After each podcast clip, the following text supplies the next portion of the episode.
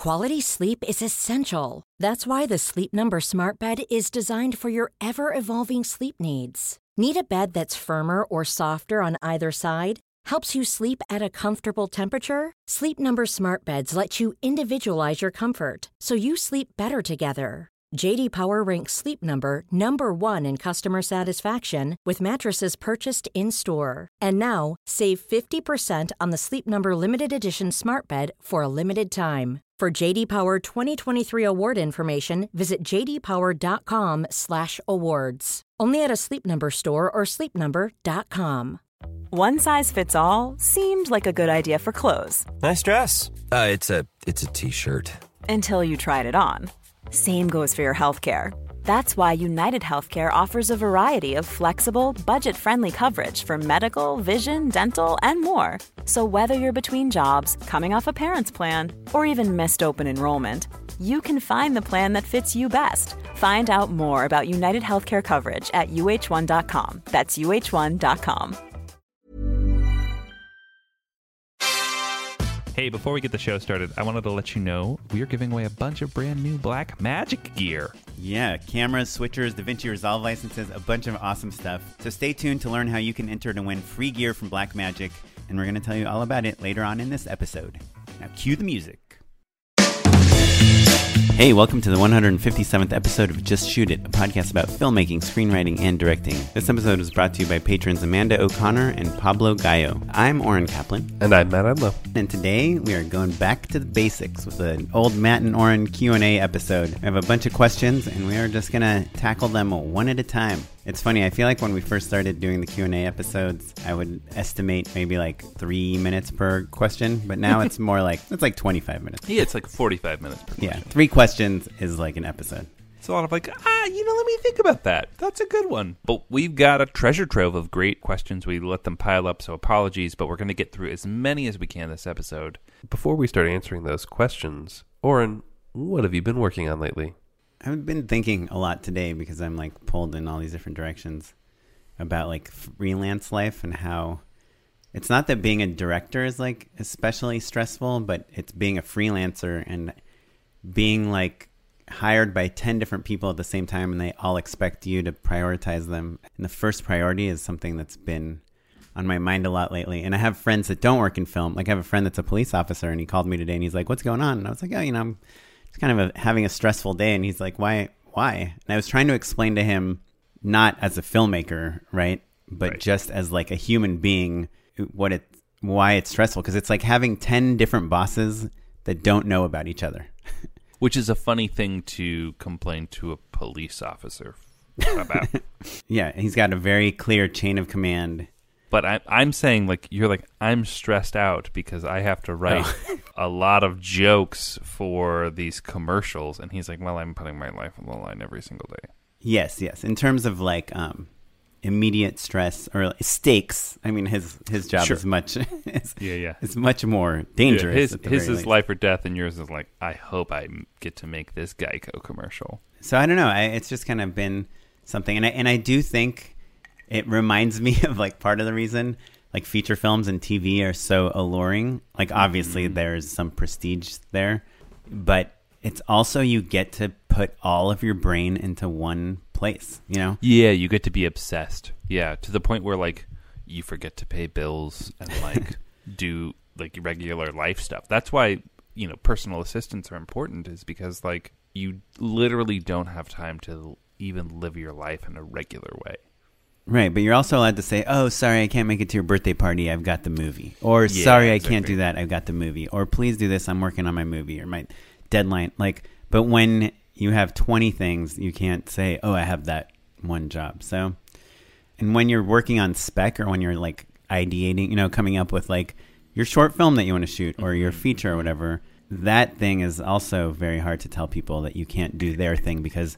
Sorry, I've I've de- I'm de- I've decided to spend three hours a day coming up with ideas. You know, Yeah, brainstorming is the hardest because it's unstructured time, or rather, it's it looks really dumb. You know, I remember thinking of Bill Watterson, the guy who used to draw. Dave made a uh, maze. Dave made a maze. Uh, no, Calvin and Hobbes, Bill Watterson, Oh, okay. and how you know he would talk about how work sometimes was him just like sitting at his drafting table, staring out the window. Sometimes it would be weeks before you'd have a good idea for a strip. Yeah, I mean it's so different because now I don't think anybody sits at their drafting table and stares at the window. I think they sit at their drafting table and like scroll through Instagram, read emails, read the news. I've really struggled a lot with phone addiction and haven't made big strides in, term, in terms of like cutting it out. You know, like I use Freedom as best I can, and I'll like put my phone in my other room, and I will uh, work longhand sometimes to avoid it. But I'm still, it's hard Yeah. to go 45 minutes straight without looking at your phone. Do you know that you, there's therapists that specialize in getting? I mean, it's totally not surprising, but I've read an article about a guy that basically was trying to cope with his phone addiction, and he went to like a specialist, and sounded really hard. I mean, the first thing is they tell you to get like one of those old phones, you know, that Yeah, like a not a smartphone. Nokia. Yeah, yeah, yeah. I would love a smartphone that just didn't have Facebook or Twitter or, or Instagram on it. Right, all the tools you need. Well, no, no, no. I want to. I want a GPS. I want to be able to email. I want to be able to text. I want to be able to take photos. Right. Those are the things that make my life better. Yeah, ironically, the camera is actually a good thing. I feel like is encouraging us to be creative or interested or document things.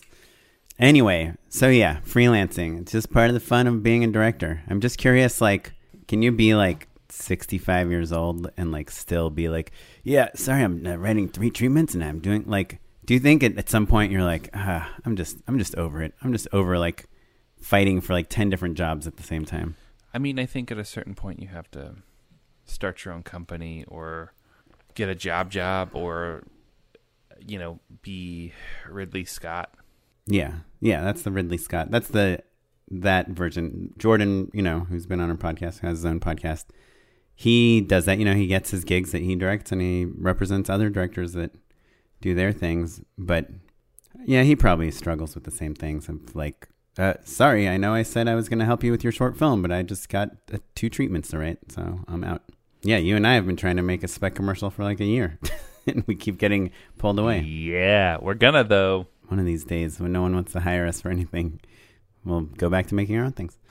Uh, all right, here we go. Let's hop into our question. Okay, first question is from Unnamed from Sioux Falls, Iowa. Let's play the voicemail.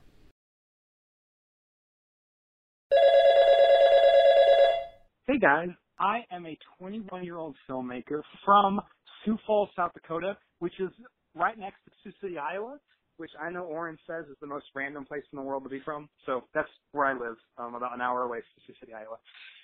And I am, I just started student teaching. I'm about a year away from finishing my elementary education degree. And um, I'm thinking about moving to LA and being a teacher um, because I have family in California.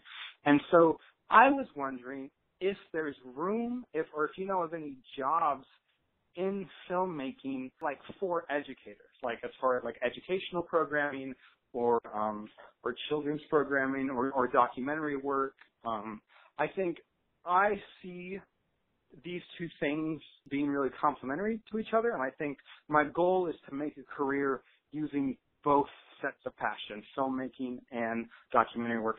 And so I love documentary work, and I love um, I love educating people. And so I'm just wondering if you're aware of any career paths that include both of those passions. Um, thank you guys so much. Uh, I'm look forward to listening to um, any feedback or Thanks for um, calling in. You guys have. Basically, Thanks. the gist is he wants to combine uh, his passion for education with his passion for filmmaking. Are there jobs out there that do that? The answer is yes. And also, Oren and I are not the experts on this job market. Well, we're not, but I do love the question because a lot of times I think about like, Oh, not being an expert doesn't mean we're not going to answer.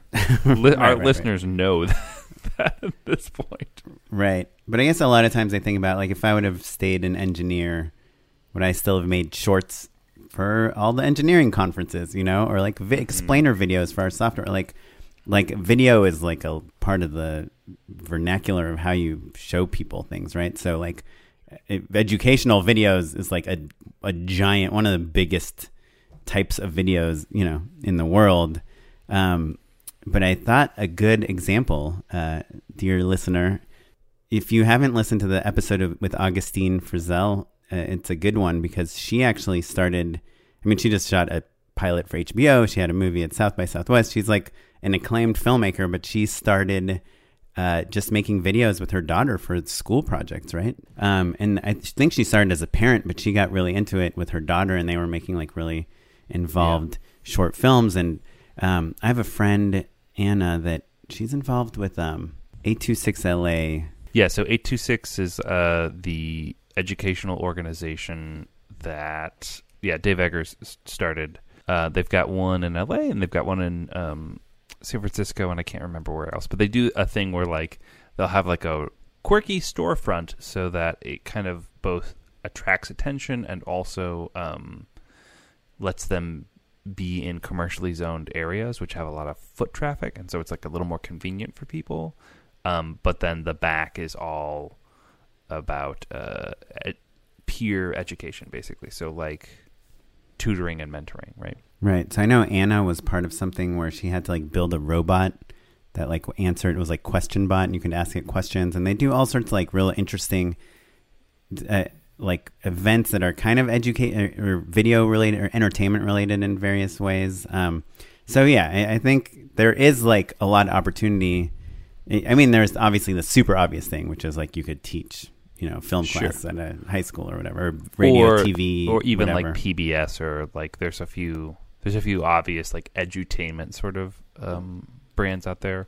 I was going to suggest actually my very first job out of college was working for a nonprofit, and I was filming. It was mo- it wasn't even like pure documentary or anything like that. It was more like um, facilitating video footage to people offsite. So not filmmaking at all, but put me in the world of nonprofits, and there's certainly a need there for in the same way that there is in technology, where it's like you need to uh, communicate ideas and promote new projects and things like that through video, so that people just can kind of be aware of things. So I, there could be a niche there, and I think obviously like the hotbeds of nonprofits or universities typically. Did you hear about that average guy that was hanging out with Jesus, Moses, and Muhammad? No, He was a nonprofit. Um, just made that up. And low, they're just flowing tonight.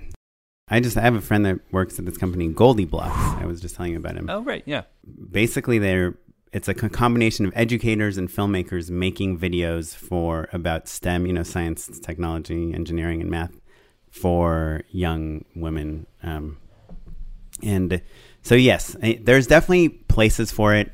I, I do think it's not like you go to Craigslist and you find a you know a job listing. I think it's it's fifty percent making your own job and fifty percent starting to be involved in these like nonprofits in these organizations that educate young people and then maybe even suggesting that you involve filmmaking Sure. documentary filmmaking all that stuff I'd Um, point you towards the Marine Barucha episode as well, right? Talk about a person who was in an organization and then created an opportunity for herself to use her passion for filmmaking to create value in the company. We're in a strong support, as you all know, uh, of moving to LA, and we do have plenty of schools, and I, assuming we have plenty of need for good teachers, and I believe the teachers union in LA just got some won some battle with the city or the county um, or some board of supervisors of some sort, and so it's probably not the worst time to be a teacher here. So um, you should come here. And I would say also that the nice thing about being interested in both education and filmmaking and being a teacher means that you are at least plugged into half of the systems and people and community that you need to be plugged into, right?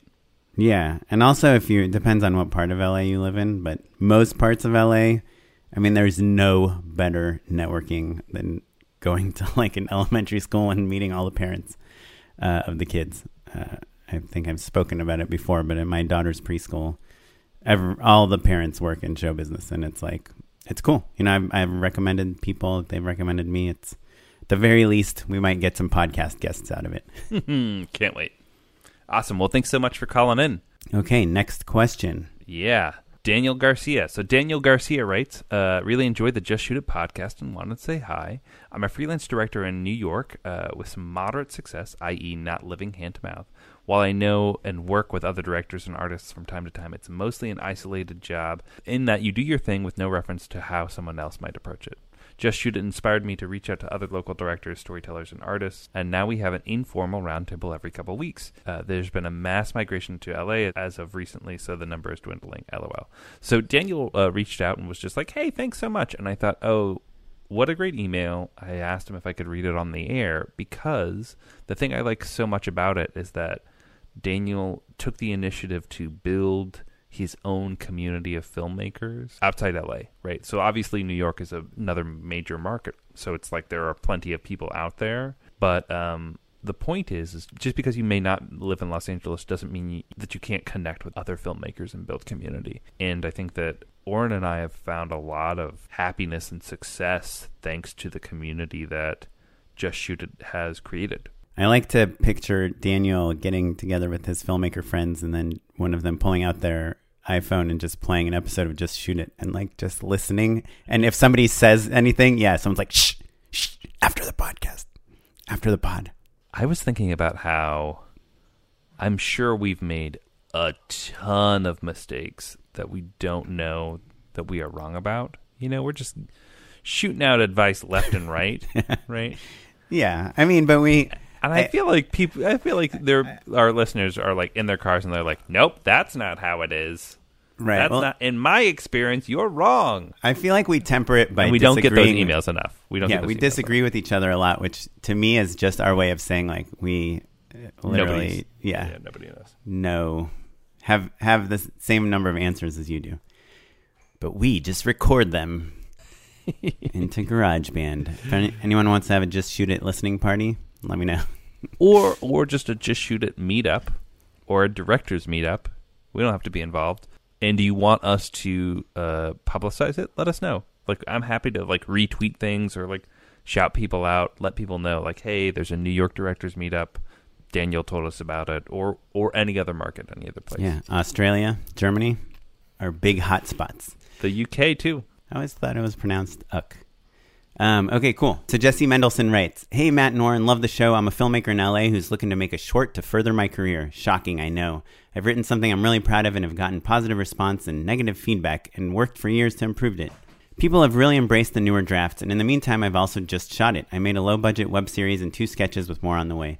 The problem is, I feel like I've been holding back. Low budgets and single location projects, they don't look crappy or anything, but I'm just looking to do something that has an ambitious narrative and strong visuals. How do I know when it's right to not just shoot it and take your time saving slash raising money? And how do I push myself creatively on a level of pure ambition?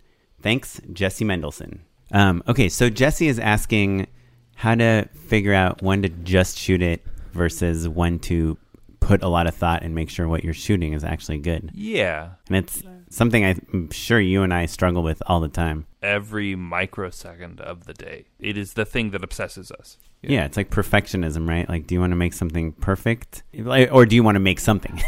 yeah at all. yeah totally well uh, you know and it also not to overcomplicate things but you know thinking about the short that i just recently did a gray one it originally started out as a exercise in just shooting it just reminding myself that i could shoot something in a day call in a few favors shoot 10 pages bada bing bada boom and then the plan was to just go ahead and release it online relatively soon thereafter and look you know you start deciding to put a little bit of money in, and then you know you bring on some friends, and you're like, you realize, oh, you should add a little bit more because it would make it yeah, a and we should probably shoot on Alexa, and I mean, we probably should have like a hair and makeup person. And Yeah, yeah, exactly. And then you kind of snowballs, and then all of a sudden, you know, you put your heart and your soul into something, and a couple grand, and like no matter how well you're doing, that's still real money, right? And then you're like, well, maybe I should submit it to South by. Maybe I should give it its best shot. And then all of a sudden, you know, you finish this movie that you're proud of, but isn't um, online yet. No one can see it. I'm just talking about myself, Right, right. obviously. But the flip side is like, you know, when Carrie was talking to us about shorts, you just have to be really hard on yourself. It needs to be awesome in order for it to be meaningful to a person like her. And Carrie uh, is a development executive at US uh, at AMC. So there's a balance, right? Yeah, but there's two things you get out of making a short. One is you get potentially a good short, Mm-hmm. but two is you get the exercise of making that short. And a lot of times, again, sorry, going back to Augustine Frizzell, she made a feature film that she thought was not good, Yeah. And had the courage to trash it to start over again. but she showed it to some people, and they're like, "Look, this is not was not executed great, but there's like some magic here. Like, let's capture that and rebuild it somewhere else." And you see that all the time. Like, you know, you see. I can't think of a great example, but like Desperado, you know, like Robert Rodriguez's first film had a lot of problems, but there's there was something in it that people responded to, and that's and he kind of ended up almost like remaking that movie, you know, for his next film with like a bigger budget, and I think it it did well. I don't think it was as well received as his indie film, which is why this isn't a great example. But I think there's there's value in making something that's not perfect, but has something that people are like, oh, mm-hmm. Matt's good at this, or this is the type of thing that Matt's like likes to talk about or write, or this performance is nice, or this shot is nice. And so just because everything doesn't add up to win the South by Southwest jury award or something, it doesn't mean that it wasn't valuable that you made it. Without a doubt. If you don't finish stuff, there is a question of whether it was worth making because you're not getting any feedback. You know, just because you hate it, it, it's not enough for you to understand like what is working and what's not working. You know.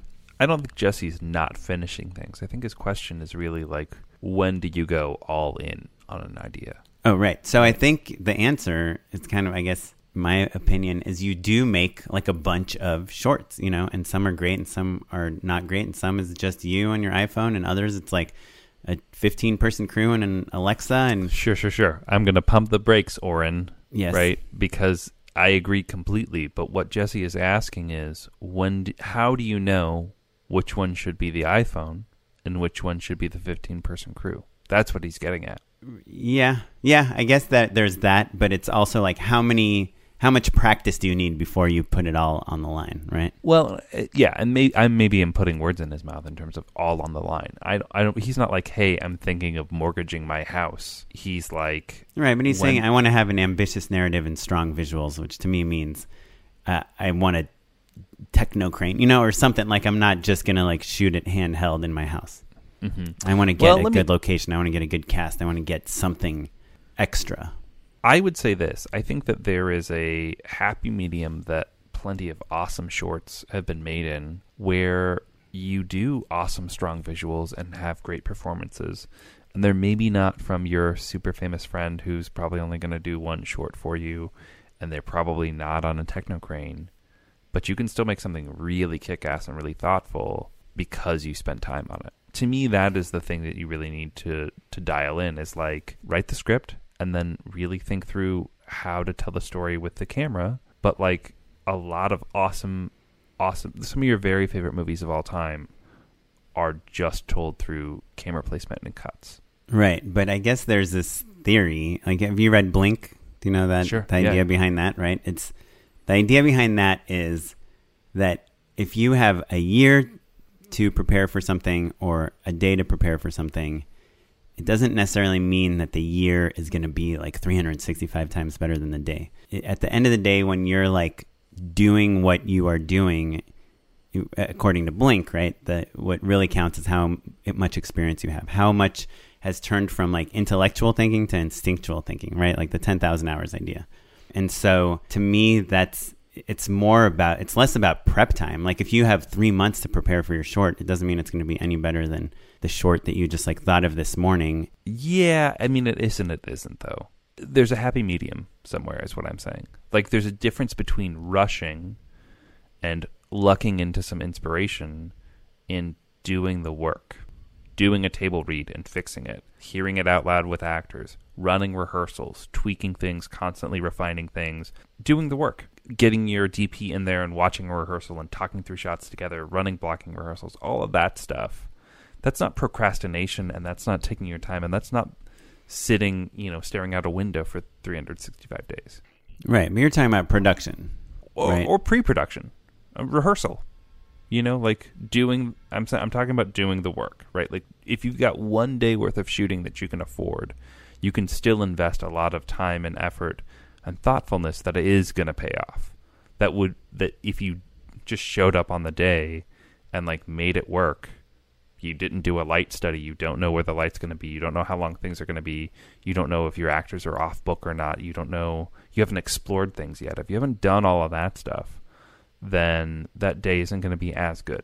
You know, a lesson I really learned from my wife Chrissy when she was shooting her short because she was both in front of and behind the camera. It was really fascinating because she didn't have a choice. She couldn't wing it. It was also a period piece, right? And so the thing of like, well, I'll just have the actors show up and they'll bring some choices and I'll pick my favorite shirt and then we'll steam it and throw it on them and we'll go shoot.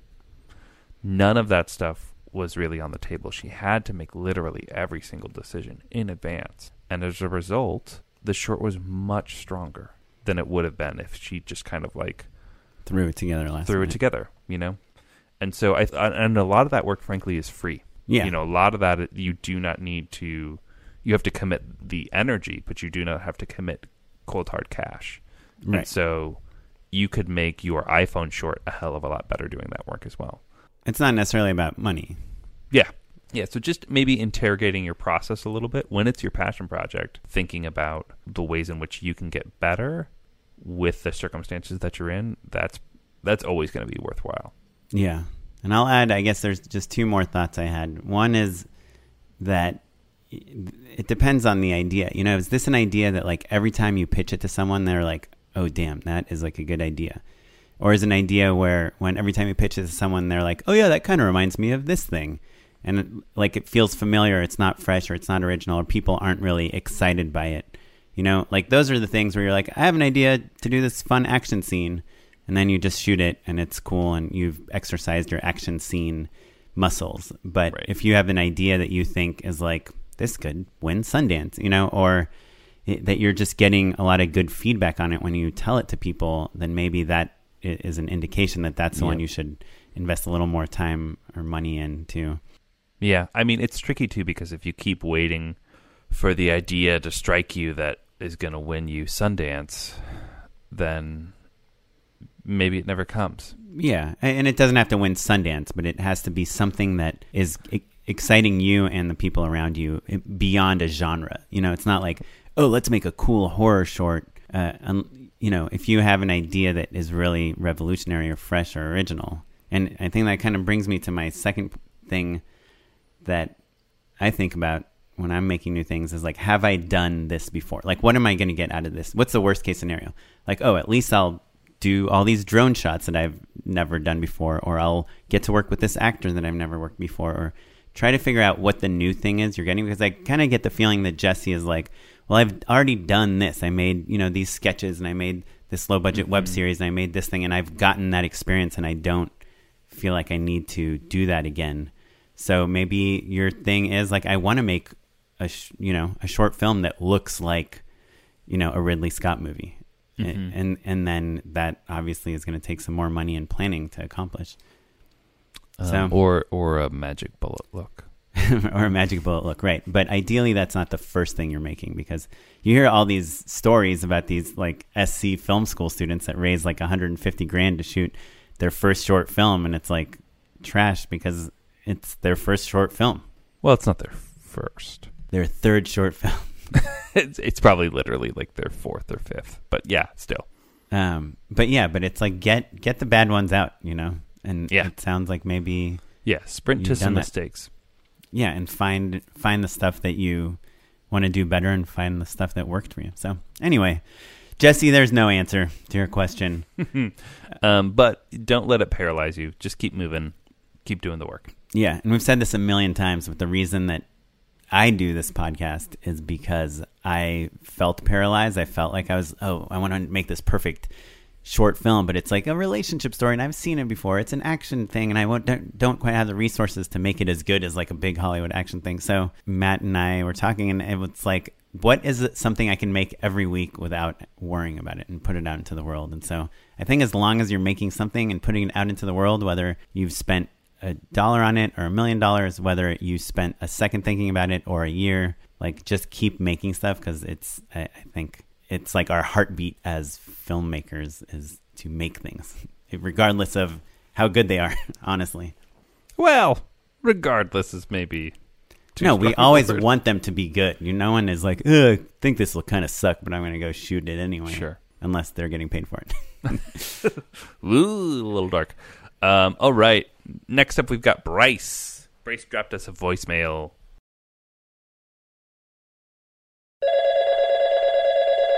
Hello, uh, my name is Bryce, and my Twitter handle is at the Scofffather. Um, I guess so. I after listening to your podcast for a few years, I've been trying to make my way in filmmaking outside of LA, and after a couple of years trying to do it on my own, I ended up working in the adult film industry as a writer and an editor, mainly working in post production for a uh, a major adult film company. And I wanted to know what your opinion was on the viability of moving towards a full time career in video production from my experience in the adult film industry. Any advice you have, I appreciate. So Bryce, so much. basically, Bryce uh, found himself uh, working in the adult film industry and wants to know uh, if how people feel about that and what skills transfer. Basically, well, let me let me ask you this because Oren, you've crewed around. Did Yeah. you ever um, find yourself on a pornographic film? Uh, will neither confirm nor deny that. well, I'll say this. I haven't, but I think it is common for young people, especially like camera and lighting side, to get recruited and they're like, you know, working this job or whatever, and then they're like, oh boy, the dialogue is so bad in this. And then someone gets naked and they're like, oh, oh yeah, I've definitely actually I've been on a short film set where I did not realize there was going to be nudity. It was like a very low budget thing, and I was like, I did think I was like, this actress is not very good. I wonder why. know, He what's cast the her. deal? Yeah, and then all of a sudden I was like, oh, okay, because she is willing to do that. Yeah. and I was very uncomfortable to be honest. Like, Yeah. uh, you you got to prepare people for that, you know. Yeah, you definitely do. I mean, it wasn't it wasn't porn, it wasn't a porn thing, but it was just like I don't know, they're making out and not wearing uh, shirts. Yeah, you should tell people about that. I have done some like things where we need like modesty and stuff like that. You know, it's kind of like stunts. It's you know, it's weird. Anyway, um back Yeah. to Bryce's question. I don't I know you hear all of those stories of back in the day about um people getting their start like I learned how to expose film in porn and stuff like that. I don't think that, that those stories really hold water anymore. You know, I think back in the day getting practical experience was a lot harder to come by because there were, you couldn't buy cameras and film stock was so expensive and all that stuff. So like you could kind of learn how to do your job on a practical craft level on adult films in a way that you you you know like there's YouTube tutorials and like you've got an iPhone in your pocket so like there's less uh reason to have to learn that way now I guess is what I'm getting at and so to me certainly there are skills that transfer I don't know that I would put it on a resume or that I don't think that the worlds intersect very much Yeah, I mean, look, you know how to use the camera, you know how to edit, you understand Avid or Premiere or whatever. Like if you're coming in from that side, I I really don't think it matters. Like if you have the skills, you, know, when you show someone a reel or a sample, you can show them whatever you want. So maybe you've done like a hundred adult films, but you did two shorts with a friend. You can show those. You know, you can show Yeah. the scene right before. Maybe there are a couple of great shots or like great dialogue scenes from one of these adult films, yeah. and you can edit them out. But I want to I want to stop you there because your point is the only work that counts when you're going into mainstream work is the stuff that isn't adult. So either you you said oh either the shorts that you saw shot on the side or the parts that weren't explicitly adult. No, but as training, as an experienced person, you can say like, yeah, I've been editing for six years professionally. You know, there's Yeah, no. that's totally true. I've been Yeah. gaffing, I've been writing, I've been doing whatever. You know, if, as a writer, obviously you show writing samples, and, and that is just up to you to make on your own. But like, I guess a, a similar, though maybe potentially slightly less taboo way into filmmaking is like through the wedding videography, um, right?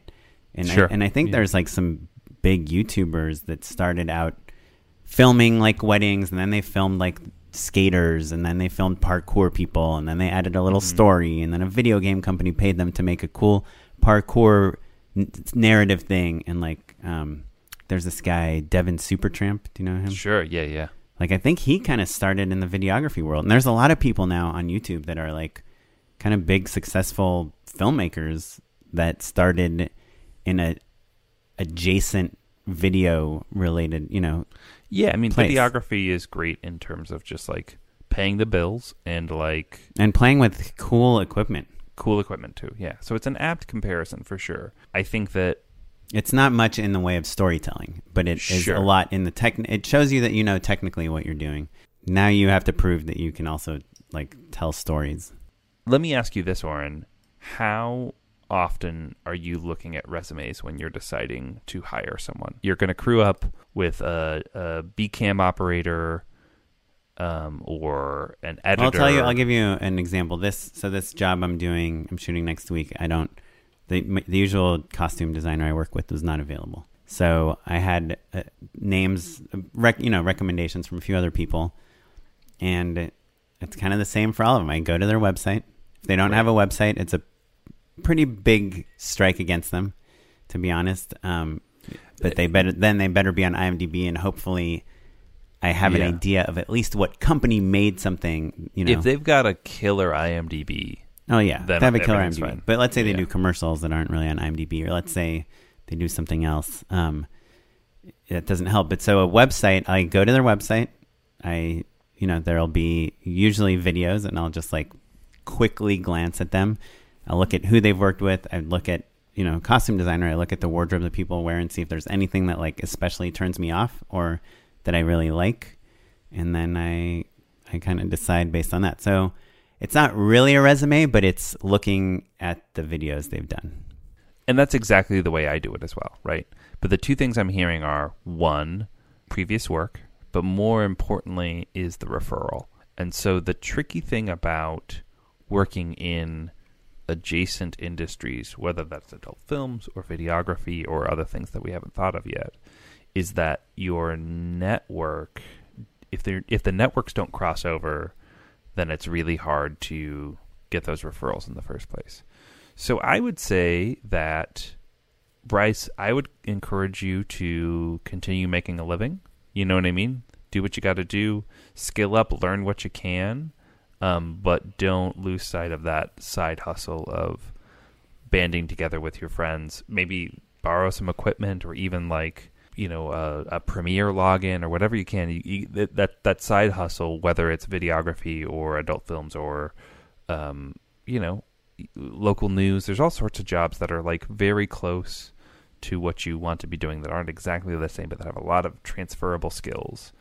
But uh, it's the side hustle stuff that I think is going to ultimately pay off in terms of community and in terms of work that you can show elsewhere. And the one other example I just want to throw out there, it's not as true now, but it's still mostly true, which is when I made my first movie, I signed with you know anonymous content, a good management company, just based off that one movie.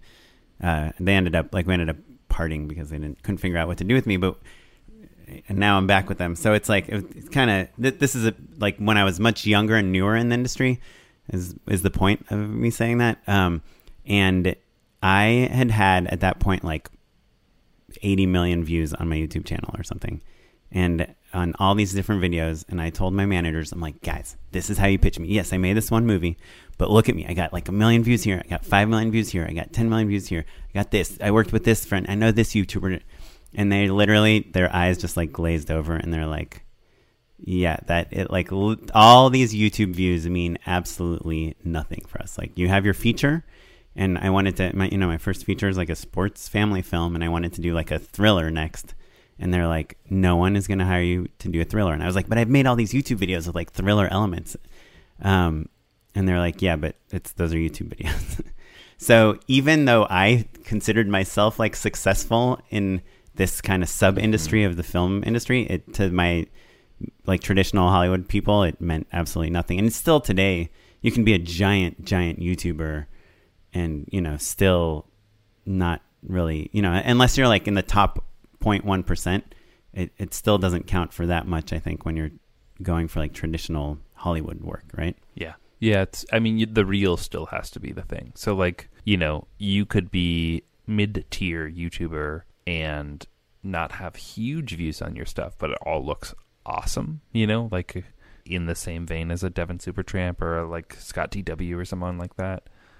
But if the visuals are really awesome and they're looking for someone who can do lifestyle, the same thing applies. So like you can get the job without views, I guess is what I'm saying as well. Right, right. But I, I guess what I'm saying is like no one really cares about the work you did before if it's not like like if you want to be a director pretty much or kind of Yeah, want some sure. above the line position no one is going to care about your previous work if it's not the same as what you are trying to get now no one's gonna like do deep googling and be like, wait a minute, this guy's in, in the adult film industry. You don't get to make movies anymore. You know, like that's not true. If that were true, yeah but i think bryce is saying can i say like look i've directed these 50 movies and give me a job and the answer is no the right? answer is no for sure. Yeah. Do you think that he could say, well, I've edited these fifty movies? Yeah, I think so. I, you know, I I don't.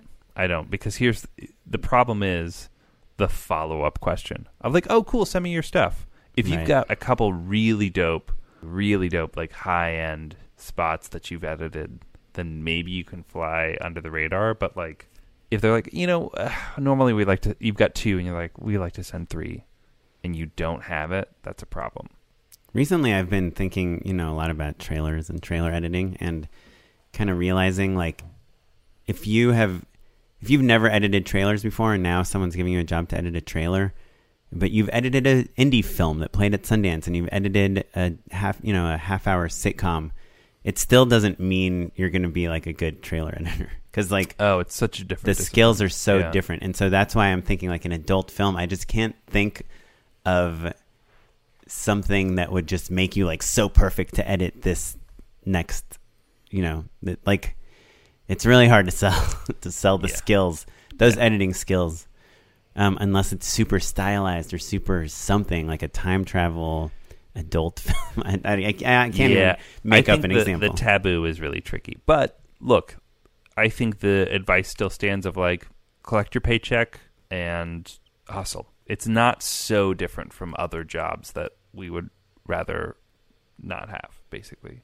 Uh, yeah, I was super excited because I, you know, I feel like this is a pretty common question for people, and we hadn't ever talked about it on the show. So thanks, Bryce. Yeah. And I, I think even you and I go through things like this where we're like, hey, we're looking for someone that's directed a high school comedy. And you're like, well, I did. It's a little old. It doesn't look that great. Should I submit it? Oh, no then doubt. Your, reps Yeah. are like, nah, don't send that. Yeah, and so like, you're, yeah, like all your past experience is like not as valuable as you wish it was. Yeah. Cool. Well, thanks, Bryce. Uh, yeah, I hope we've uh, successfully not answered yet another listener question. Next question is from Oscar Vaca. Oscar says, Hey, Matt and Oren, love the show. It's been really inspiring to hear stories from you guys and your guests. Currently, I'm working as a full time PA and plan on hopefully climbing up the ladder to become a first AD. I'm a longtime listener of the podcast and don't recall you guys talking about the first AD slash director relationship on a project. Do you get to hire or pick who you want? What qualities do you think makes a good first AD?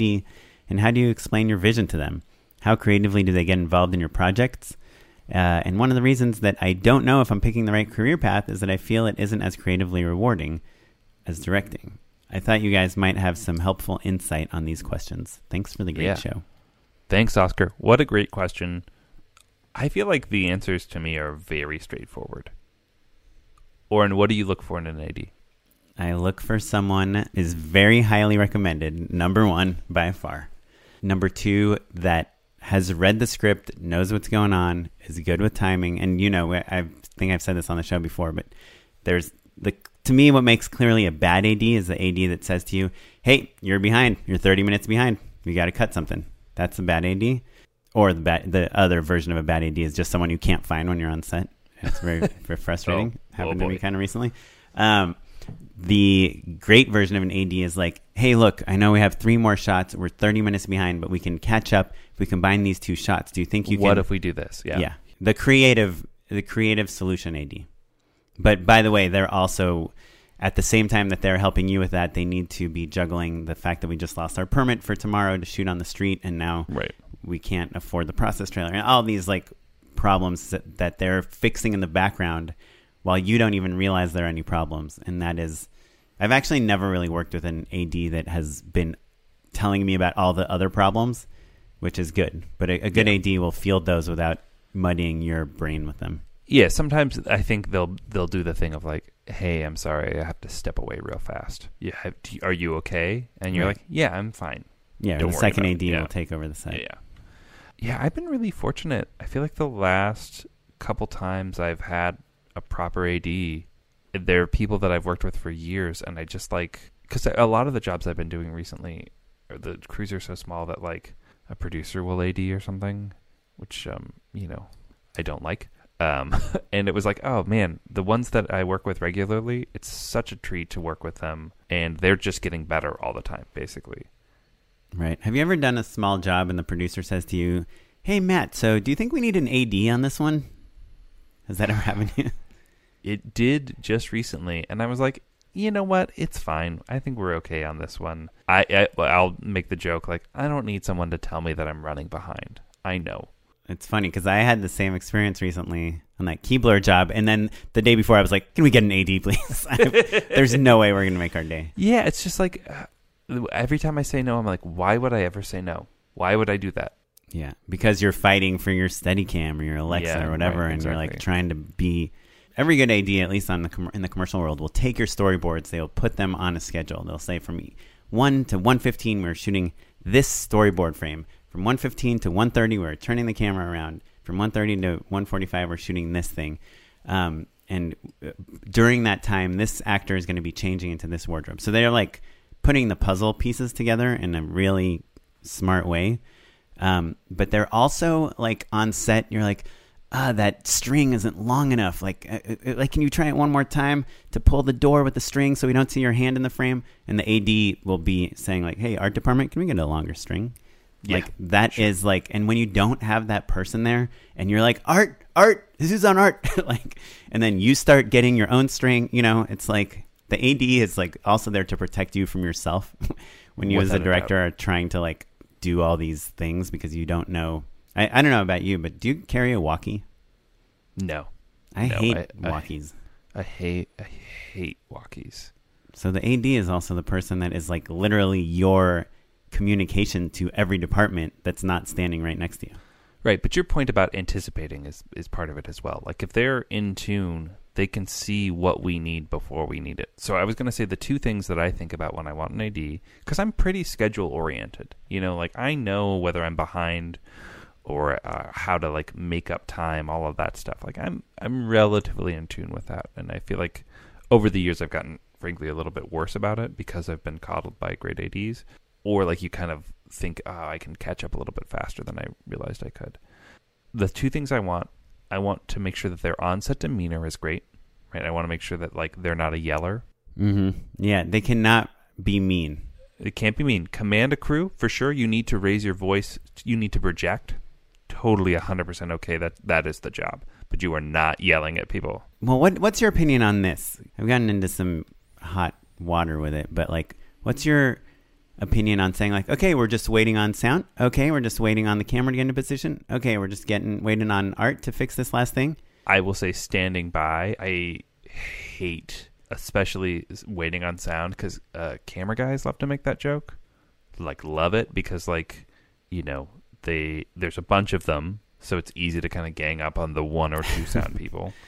And also, most of the time, we're waiting on them. So, like, anytime there's an opportunity for them to be like waiting on sound, it's like I don't know why it is the least funniest joke I can think of. It makes me I'm getting mad thinking about it.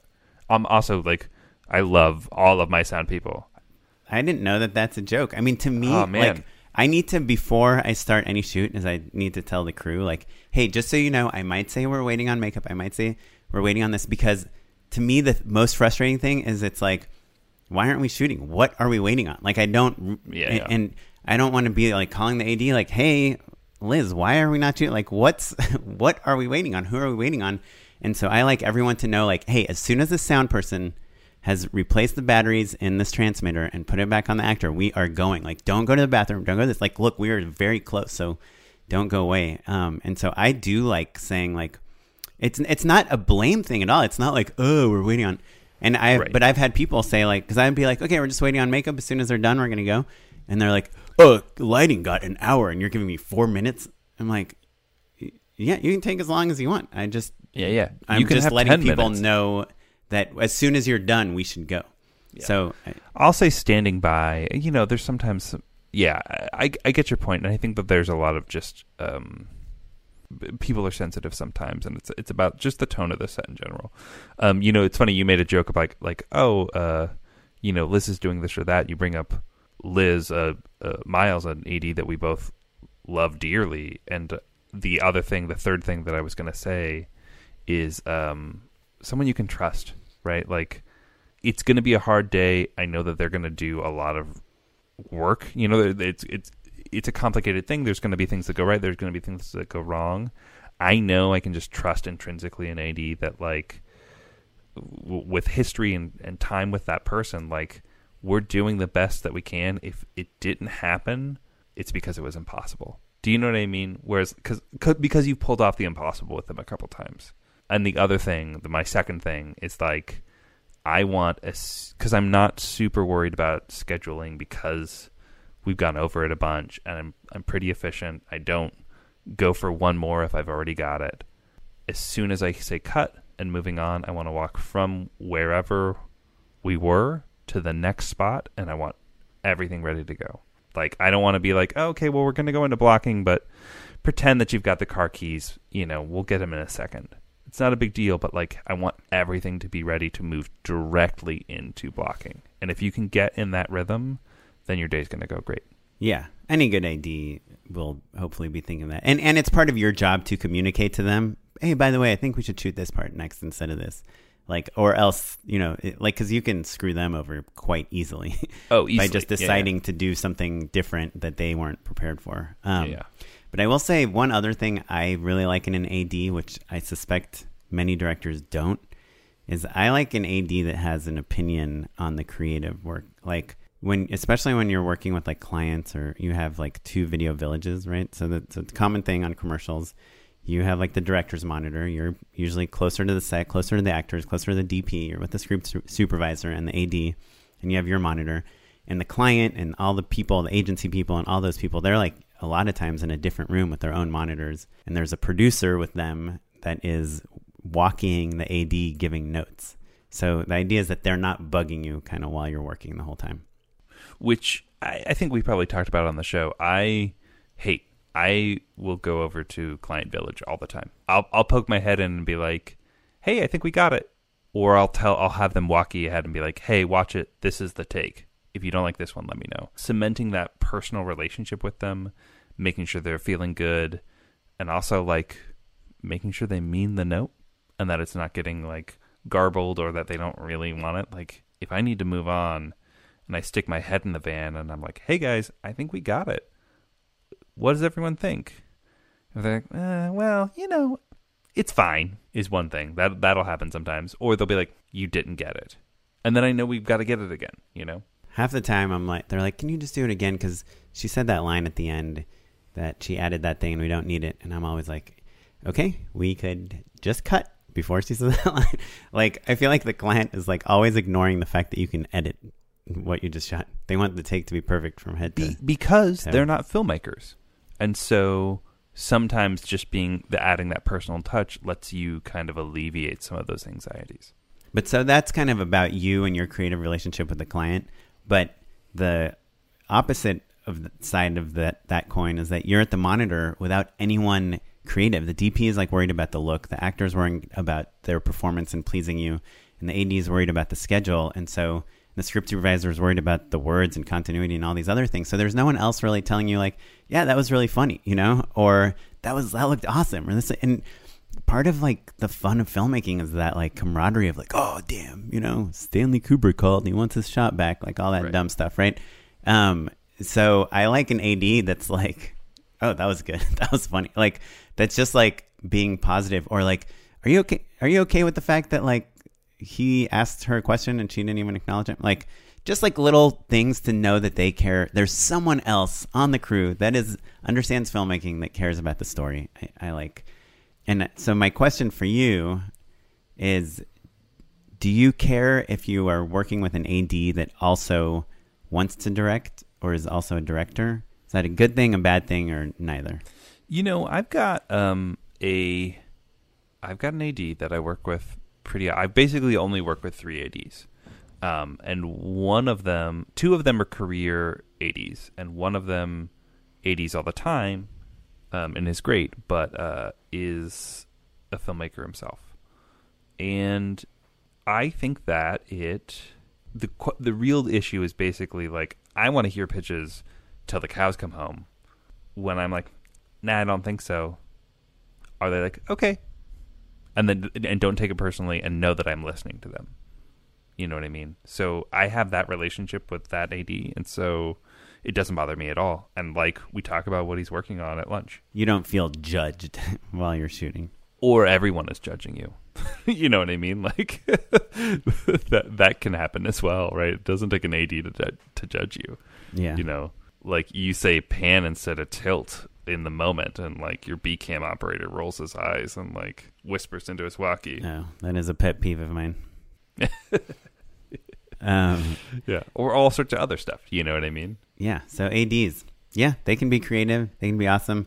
The path from first AD to director is quite difficult, I think, at the top levels. Uh, Yeah. we had a you know Ross Novi, first AD on every single TV show that you absolutely love, was on our podcast, and it's just you know, and he would love to direct all those shows, and it's just not the easiest thing to do. I mean, the hours are also quite brutal, you know, and so you find yourself with less time to write that dream screenplay. I, I thought As- Oscar asked one other really interesting question, which is like, how do you explain your vision to the AD? What's your answer to that? Poorly, yeah. But the AD really is like they kind of like extract the vision out of you. Like so, if you do a tech scout, which you should do, usually the AD will take you and they'll be like, okay, so where are we starting? Where do you? How do you picture the scene? Tell us what you're seeing in your head. And you're like, well, I was thinking, I don't know, we either like start looking at this door, or do you think it would be better? And you ask the DP, you're kind of figuring out the blocking sometimes still at that tech scout right? um, and you're telling them, okay, so we're going to shoot here. Kind of imagine this will be like a real fast moment. So let's have like a lot of room to work. Let's not put the the monitors around here or whatever, right? So, yeah, so you're slowly kind of like explaining your vision in the form of what shots you're going to get and Right. what the blocking is and what the performances are and what mood you want on set to make it all happen.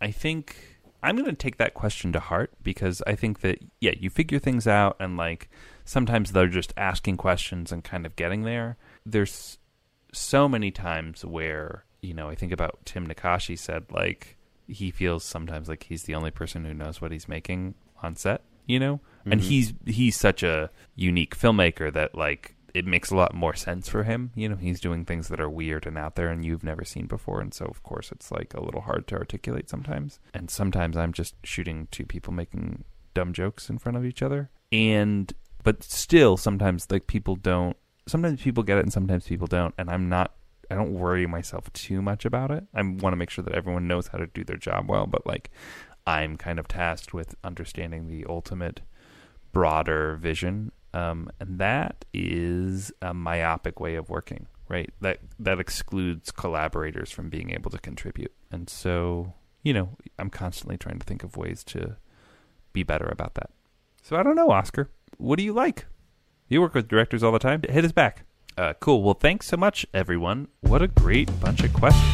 We've got uh, a handful more that we're going to get to um, but if you have questions that you want us to answer on the show, you can either drop us a line at our email, justshootitpod at gmail.com, on Twitter, on Facebook, all of our social medias at justshootitpod, or my very favorite way to answer a question, uh, drop us a line on our voicemail, 2626-SHOOT1.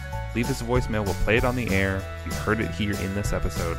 Such a nice way to uh, hear a question and also get a better sense of who our listeners are, which is pretty great. I love audio files. Cool. Well, this episode was edited by Jay McCullough. The one and only. It was produced by Madeline Rosewatt. Hooray. Our webmaster is Ewan Williams. Go, Ewan. And the music you're listening to right now is from the Free Music Archive and the artist Jazar. Thanks, Jazar.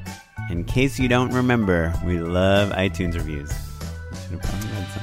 It is the way to make our show grow. So if you want to encourage the community, inspire someone else to hear the show, tell a friend about the show. That's always awesome as well.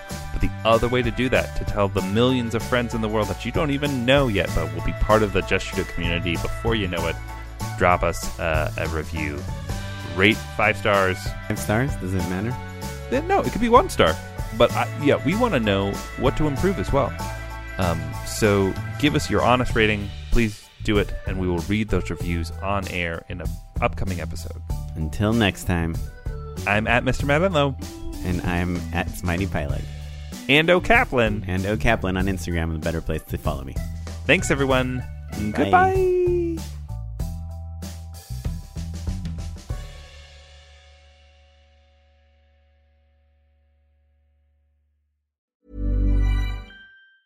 Hi, I'm Daniel, founder of Pretty Litter. Did you know cats tend to hide symptoms of sickness and pain? I learned this the hard way after losing my cat, Gingy. So I created Pretty Litter, a health monitoring litter that helps detect early signs of illness by changing colors, saving you money and potentially your cat's life. Pretty Litter is veterinarian developed, and it's the easiest way to keep tabs on your fur baby's health right at home. Go to prettylitter.com and use code ACAST for 20% off your first order and a free cat toy. Terms and conditions apply. See site for details. Hey, it's Paige DeSorbo from Giggly Squad. High quality fashion without the price tag. Say hello to Quince.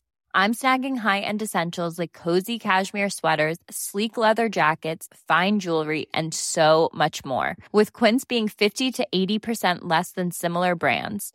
And they partner with factories that prioritize safe, ethical, and responsible manufacturing. I love that. Luxury quality within reach. Go to quince.com slash style to get free shipping and 365 day returns on your next order. Quince.com slash style. Even when we're on a budget, we still deserve nice things.